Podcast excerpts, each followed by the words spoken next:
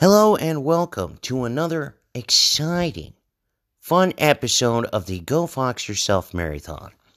I am your host, Mr. Fox, and as always, I tend to be offensive.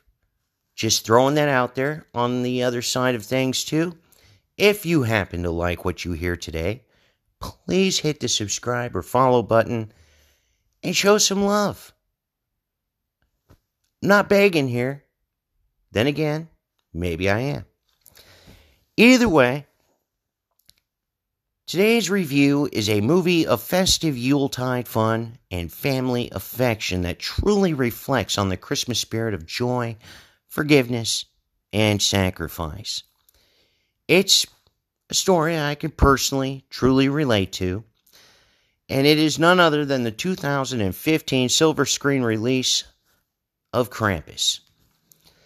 And just for some backstory, in case some of you don't know the aspect behind Krampus, where it came from, and pretty much, you know, it's kind of a new thing here, unless you're probably up from the Great Lakes area or some of the areas around where, like Minnesota, Wisconsin, where a lot of Germanic and Scandinavian people settled here in the States.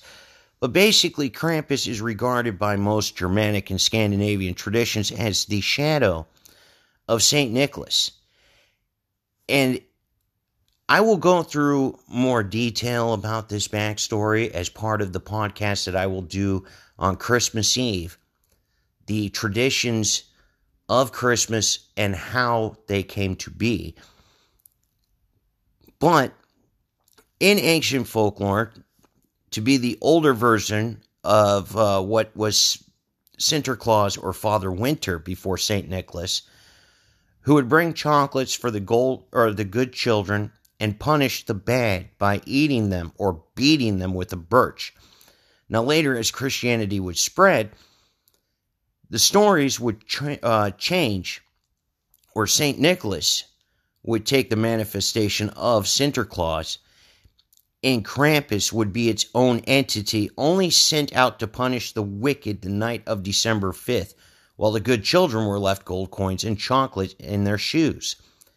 Um, hence the creation, and you will notice this also being a tradition around like Minnesota and Wisconsin, but it more or less the tradition of getting the gold chocolate coins there on the 6th of December. Um,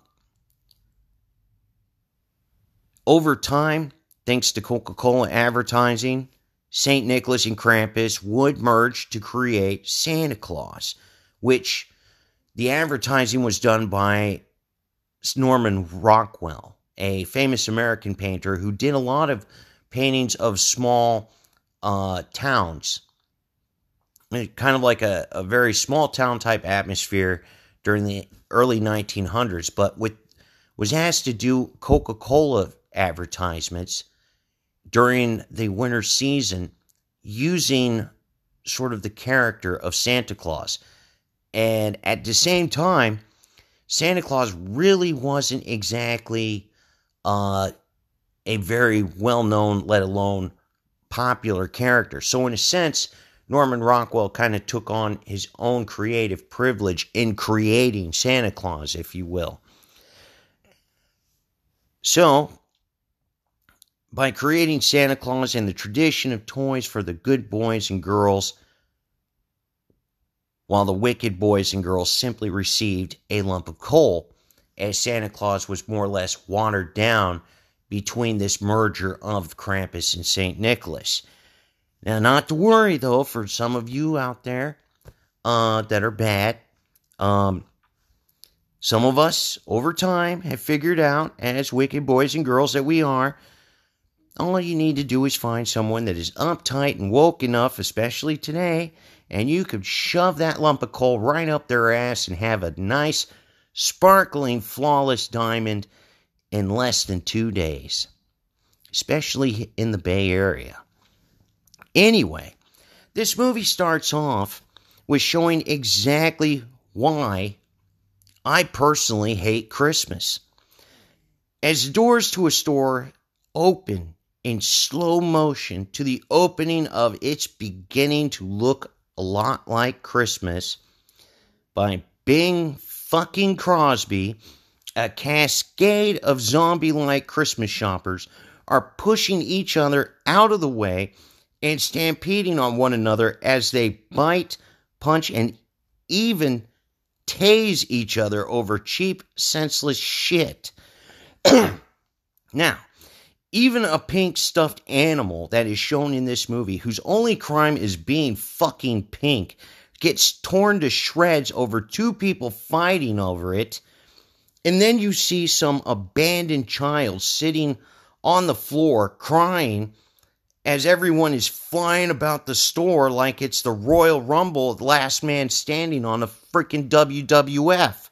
Now, top that off with a bunch of spoiled little brats having their picture taken with some old fart wearing a cheap Santa outfit, as their parents are trying to get them to smile for some fake ass portrait of seasonal memory that clearly is a fucking nightmare for these kids as they're crying while sitting on the lap of what is possibly the neighborhood pedophile. Oh no! Fuck you, little children. We need to make our friends and family believe this is a joyous occasion when they see this fraudulent portrayal of our Christmas in this year's Christmas fucking card. Then comes my favorite scene to the opener of this movie. Two boys fighting in a Christmas recital as the rest of the fucking kids are chanting fight, fight, fight like a bunch of little assholes, and everyone is getting it on their phones while the parents of the two are freaking out trying to split them up. Truly, my favorite scene is it shows the burden of how people try so fucking hard to pretend how joyous this time of year is and simply fall apart as soon as shit gets real. I was even laughing throughout the entire opening scene so hard I almost pissed myself. So we end up back at the family's house of one of those two boys, no less, and we realize while they seem to be this well off upper middle class family, they aren't exactly as happy as they fucking portray. The grandmother is nice and tries to warm the spirits of the family. The son just wants Christmas to be what it used to be. The daughter, on the other hand, wants to be with her boyfriend. Go fucking figure. The mother wants the family to be perfect and keep everything as a memory of her childhood Christmas. The father, distracted by work and tuned out of his family is most all to his wife. And the only thing that they all seem to have in common is they don't want to spend Christmas with the mother's sister and her family, let alone the mother's Aunt Dorothy. All this, of course, comes out as the mother puts up a picture of the family with Santa. And go figure, she realizes Santa was looking at her daughter's ass.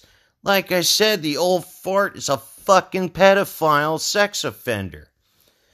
Anyway, what eventually triggers the call of Krampus is during dinner two of the cousins come across Max's letter to the little boy and a letter to Santa and read it at the fucking table like a couple of little brats.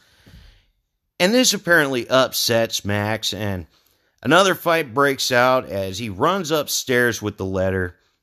After contemplating whether or not to still send it, he then rips it up and throws it out the window as it's whisked up into the winter night sky by a howl of the wind.